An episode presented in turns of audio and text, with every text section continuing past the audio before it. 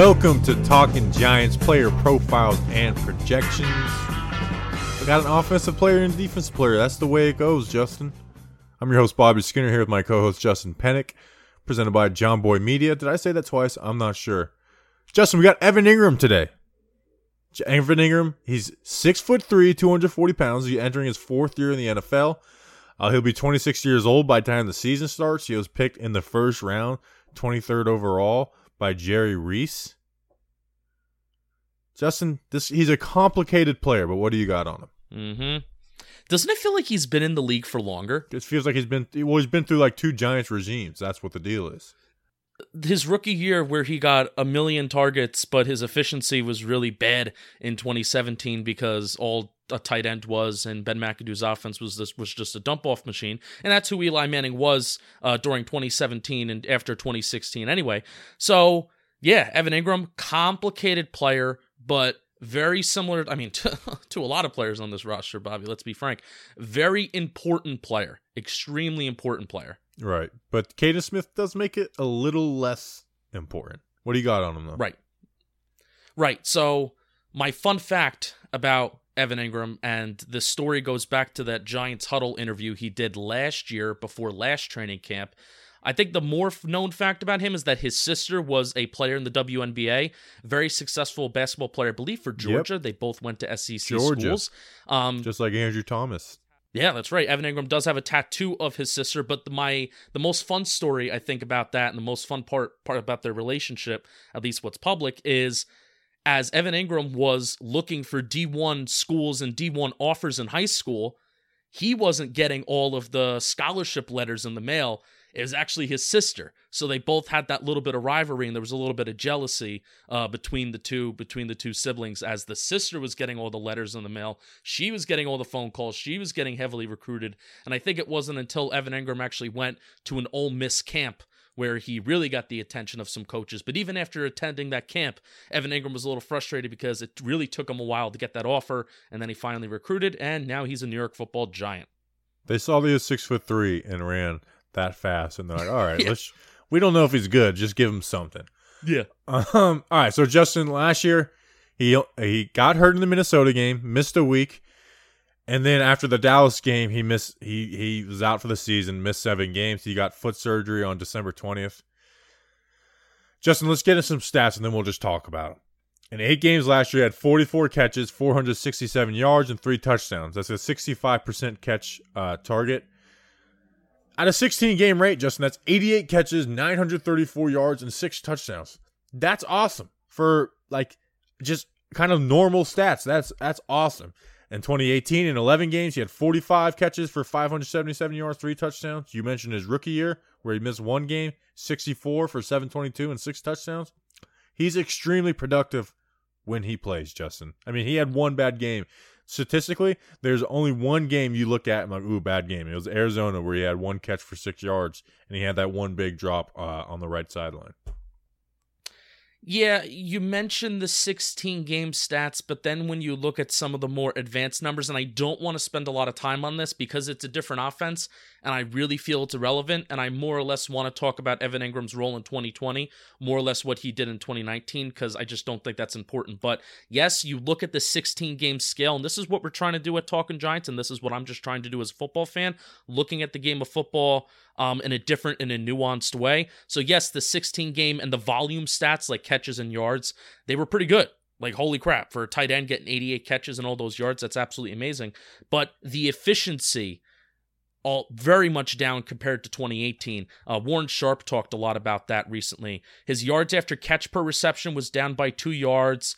Um, his yards, um, excuse me, um, his yards per reception was down almost two yards. So his efficiency numbers were not that great. But like I said, I don't really think it's that important to talk about because we're in a totally new system and we're coming from we're going to an offensive coordinator where it was Jason Witten and Tony Romo for all those years, and Jason Witten had a Hall of Fame career.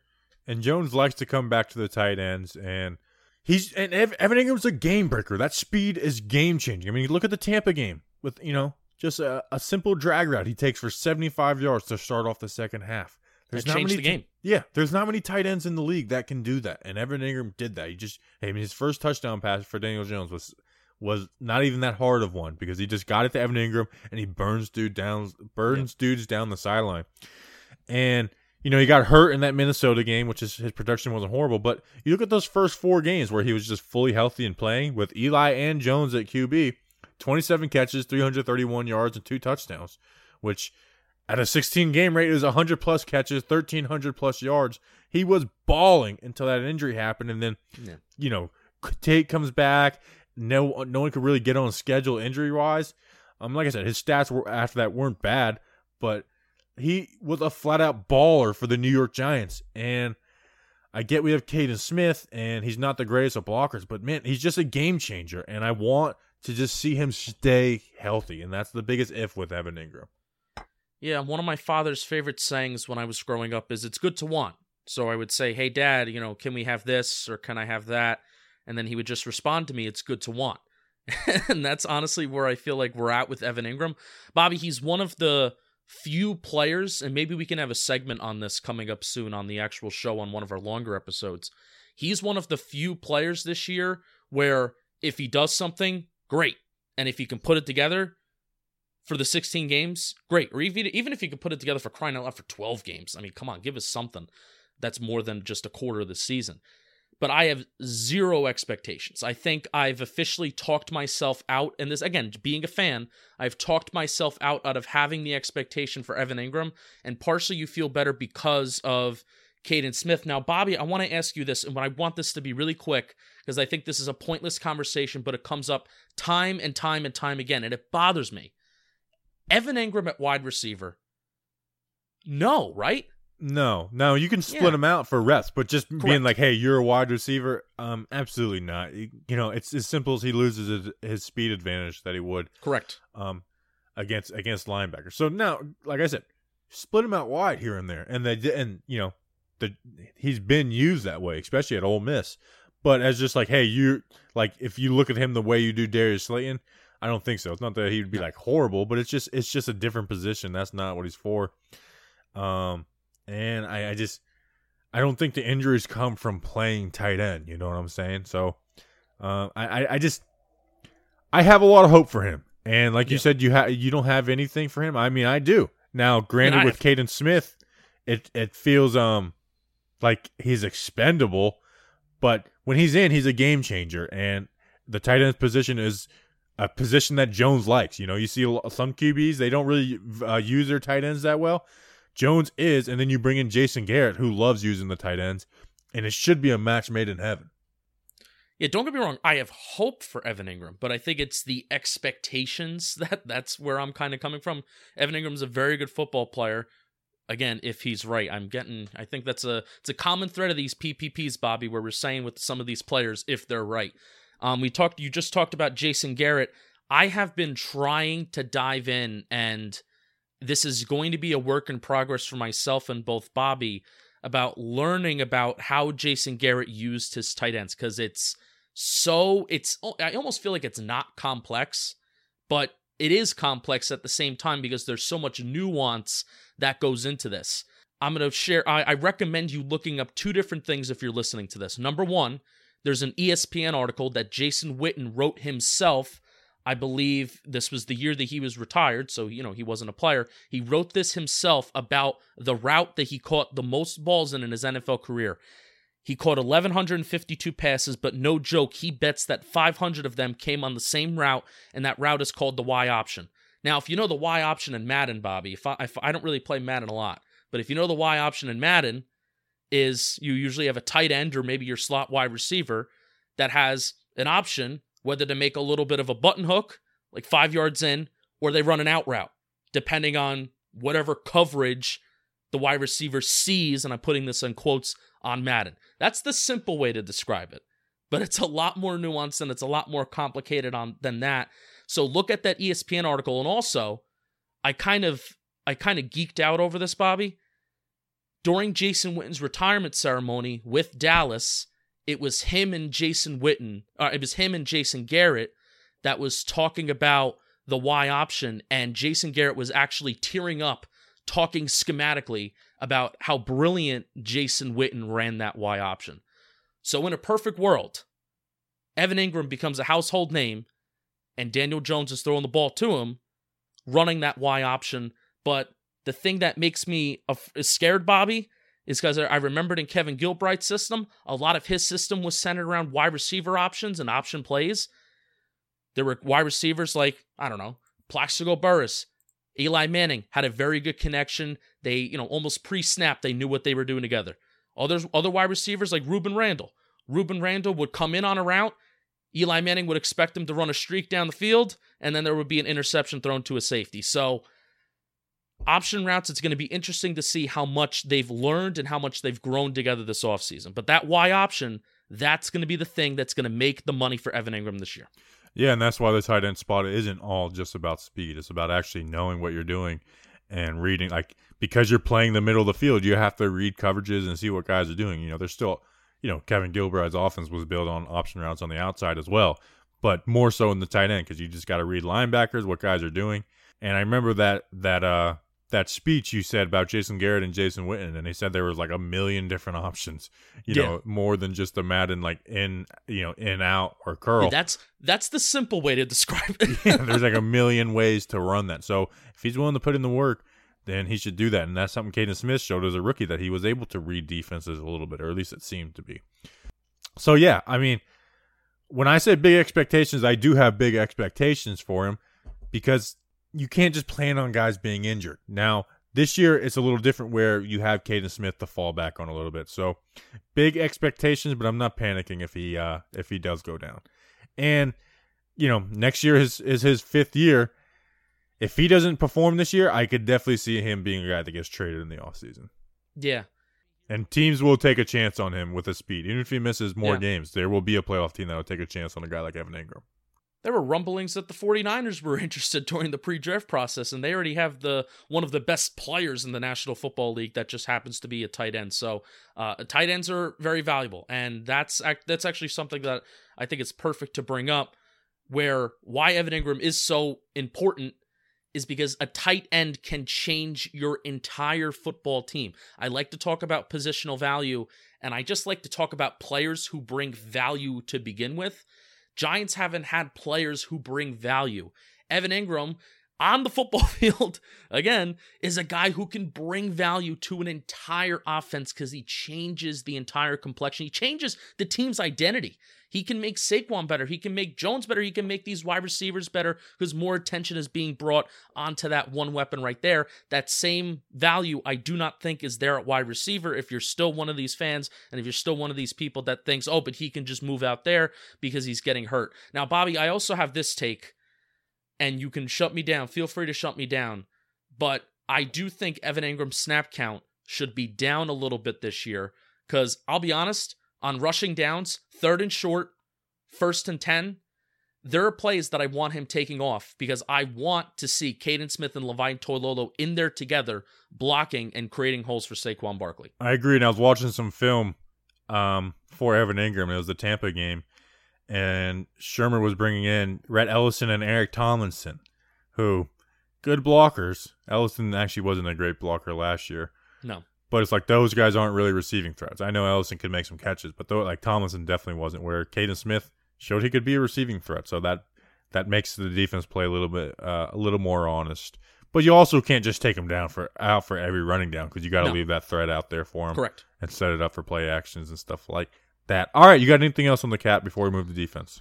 No, no. I almost wish we could talk uh, 15 minutes longer about about Evan Engram and how important he is. So, um, Y option look up some of those Jason Witten, Jason Garrett videos and articles and stuff like that, and uh, hope hope to uh, the football gods that Evan Engram can stay healthy in 2020. Come on, pay attention in there. Let's go. We got a beautiful day. Work. Play fast. Play fast. Whoa. All right, let's talk about Blake, Blake, Blake, Blake Martinez. New addition to the New York Giants. He was a free agent that came over. He's six foot two, 237 pounds, 26 years old. He was picked in round four, pick 131. Justin, he signed with the Giants on a three year, $30 million deal, but there is an out after 2021 where there'd only be $2 million in dead cap. So in reality, it's more like a two year deal. Justin, What do you got on this cat? Bobby, did you know that Blake Martinez has a home gym that he built with his father? He built it with his father, really. Yeah. You, That's you, You didn't know that? I mean, I had like 19 people write a story about it, and like the Giants did like 20 videos on it. Um, but it, it, did refresh my memory. I completely forgot that he had his own gym. Can't believe that that went in one year and out the other. Can't Blake- believe that. Blake Martinez looks like a guy who would own his own gym. I mean, he definitely he definitely looks the role of like linebacker. He's a good looking man. Yeah, He looks like a linebacker. He's just got kind of like that meathead look, the shoulders that go with it. He looks like a meathead. And and for someone who's Hispanic, he doesn't look it either. Oh, that is true. He This does. is true. He's very pale. But I guess that happens when you live in Green Bay. So Mm. and New York probably won't help a ton. All right, let's talk about him. Justin in 2019, he had 155 tackles, 97 of which were solo, five tackles for a loss, three sacks, and an interception. Justin, he was top two in total tackles the last three years. He was top seven in solo tackles the last three years. So in 2018, he had 144 tackles, 91 solo, 10 tackles for a loss, five sacks. The year before, 96 solo tackles, another 10 tackles for a loss, and only one sack. Justin, he's a productive player. A lot of people have a lot of different opinions on him. I'll start with I didn't really like the signing of Blake Martinez. I think he's a good linebacker. Um, but I think linebacker, you know, people talk about the devaluing of the running back spot. I think linebacker, inside linebacker is in a weird position where the elite guys make a huge difference, but they also end up retiring early, which is interesting. You know, Patrick Willis's, Luke Kuechly, like the elite guys end up retiring early.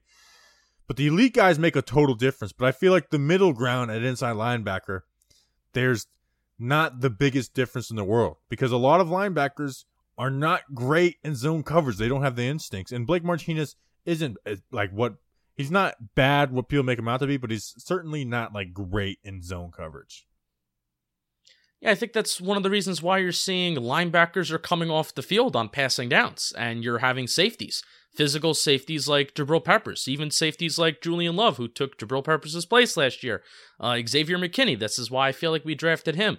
So interior linebackers can, can come off the field on second and third down. Granted, I don't think Blake Martinez is going to be coming off the field at all. Actually, his last two years, Bobby, and this is, again, a staple of Dave Gettleman, since he got here was signing guys for better or for worse, signing, trading, drafting guys uh, that are on the football field and the best ability is availability. Blake Martinez's snap share the last two years have been 99%. Uh, I'm with you with, I at first hated the signing. Like, I hated it.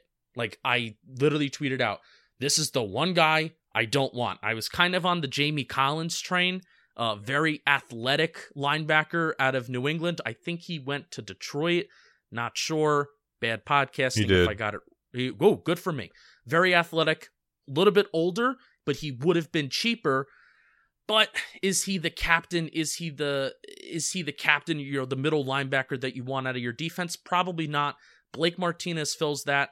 Again, volume stats. I'm not the biggest fan of just looking solely at volume stats, but you can't deny somebody that makes as many tackles as he does. If you watch the 49ers game last year, Bobby, you're saying, I hate this guy, and you're slamming your head against the wall. If you watch the Vikings game, you're saying, wow, this guy's really good, and you're really excited. Well, so when I watched the 49ers game, I hated the Packers defensive coordinators. Like this team Oh. is running two tight ends, a fullback, running it down your throat, and you won't put like they were literally not putting another linebacker out there besides Martinez. They had three safeties on the field.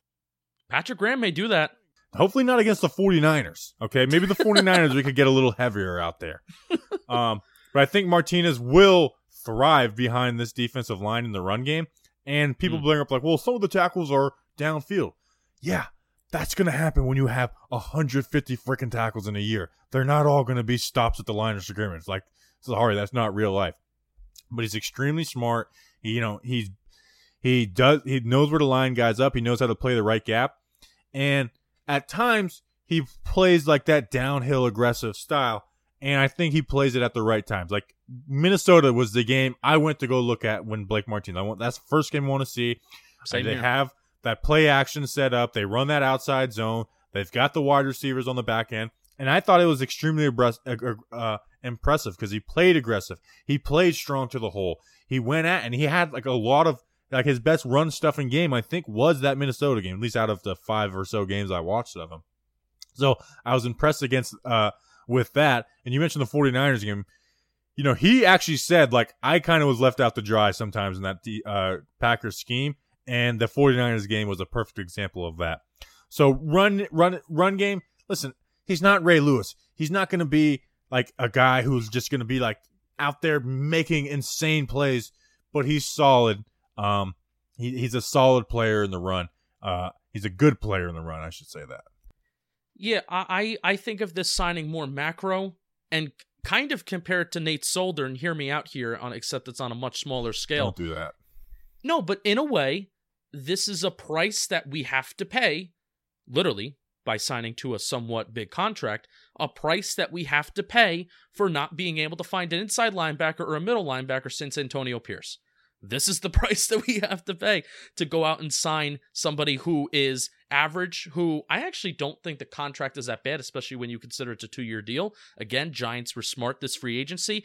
Bobby's not going to be perfect, but also is he going to be better than Alec Ogletree? Is he going to yes. be better than Keenan Robinson? Is he going to be better than Jonathan Casillas? Is he going to be better than insert inside linebacker that hasn't worked here since Antonio Pierce? Absolutely. Yes. Absolutely. Let's let's talk about his coverage a little bit. His 40 time was bad in the combine. I think it was like a 4 7. When you put him in man coverage against a running back, he does really well. He knows like it's just part of it is just diagnosing a play and he knows where he knows how to do that. So that's fine. They really didn't put him on and man versus tight end at all, and that was part of the the Packers playing a safety down a lot, so that you know Adrian Amos was covering those guys. And then in zone, there's plays where he like flashes brilliance, and then there's plays where they're throwing the ball right over his head. Yeah, I think you could say the same for both him in the running game and him in the passing game. There will be plays where, wow, Blake Martinez made a good play there, and you'll take it because that's something that Alec Ogletree never gave you. And then there are going to be plays where you're going to be really, again, banging your head against the wall and saying, why did Blake Martinez do that? Here's where I, I, I get excited, though. Everyone, Green Bay said his best year was 2018. And that was with linebacker coach Patrick Graham. He had 5 mm-hmm. sacks that year. He had 10 tackles for a loss. And here's something Blake Martinez is good at. He's a good A gap over the center blitzer. You know, he's not like he's not like I said, he's not Ray Lewis, but he's a pretty solid blitzer. He can at least get some penetration in the pocket. And he had five sacks that year. And Patrick Graham, like everyone said that was his best year, and Patrick Graham was his linebacker coach. Patrick Graham likes to line the linebackers up in that spot, especially yep. on a third down where a linebacker who has some bad, isn't great in zone, could get us in trouble. He would line him up there and blitz him. So that's what I like. And that's something I begged out of James Bettcher. It's like, listen, I get we don't have the greatest guys on the back end, but when you have Alec Ogletree and David Mayo playing inside linebacker and you don't blitz, well, that's a QB's uh, you know dream on third down because they're mm-hmm. just going to wait for someone to go over him, wait for one of those guys to make the wrong decision and do it. So I also, as much as like the zone uh, code coverage stuff isn't like you don't get excited for it. Hopefully Graham uses him in the right way on the in those situations. I'm saying I'm not saying you could blitz him every time, but hopefully they right. use him in the right ways. I had the same argument with Alec Ogletree, where actually the one part of his game that he was somewhat adequate in was his advanced numbers when it comes to when he's blitzing the quarterback. Now, in 2018, I find this to be very, very interesting. Now, Graham was the linebacker coach in 2018. He wasn't the, the defensive coordinator. So I'm wondering why there was such a there was such a vast change from 2018 to 2019, probably because of the arrival of the two Smiths. But Blake Martinez blitzed 61 times in 2018, according to Pro Football Reference, and 2019 he blitzed 24 times. That's a that's a 33 percent. That's a yeah. That's like that's a two thirds difference right there. Now five sacks 2018, three sacks 2019. Um, but that's a big difference. He had five hurries, one quarterback knockdown 2018, two hurries, zero quarterback knockdowns in 20, 2019. But look at the sacks. The sacks, two two sacks are significant, right? We'll make we won't make a big deal out of it, but he can do it. He can do it. He's somewhat effective in it. Um, and especially if your biggest strength isn't your coverage, let's send him on blitzes on third down if he has to be on the field. Yeah, or put him in man coverage on the running back, which um, he showed very capable of. All right, I mean, do you got anything else on him? I, you know, we did a deep dive on him in free agency. I don't. I feel like I, am good on him. Yeah, eleven pressures, um, 2018. That was the that was the thing that I wanted to share. Right eleven pressures, 2018. So that's that's that's cool for an interior linebacker. Not too bad. Um, Bobby, there's going to be some plays this year, and I think this is going to get Giants fans like myself very excited who appreciate good form tackling. that when he's going downhill, again on these outside zone plays, when he's going downhill, he's going to knock somebody's block off. He's not hesitant and he's going to wrap up. He's going to bite the ball uh, and he's going to drive a guy to the ground and it's going to look good. Um, so those plays when he can get momentum and we talk about offensive players that are going downhill, how they look good. We talk about Brandon Jacobs when he starts getting going downhill, he can lay a licking on somebody. Blake Martinez when he's going downhill, he can lay a licking on some ball carriers. It's going to be fun. Rooting for you, Blake Martinez. We kind of need you bad, uh, but also the hopefully the big hog mollies up front can help you as well. And one more quick note him playing smart, playing gap responsibility allows Ryan Connelly on the back end to fly. All right, we'll see you guys next time. Until then, let's go, Big Blue.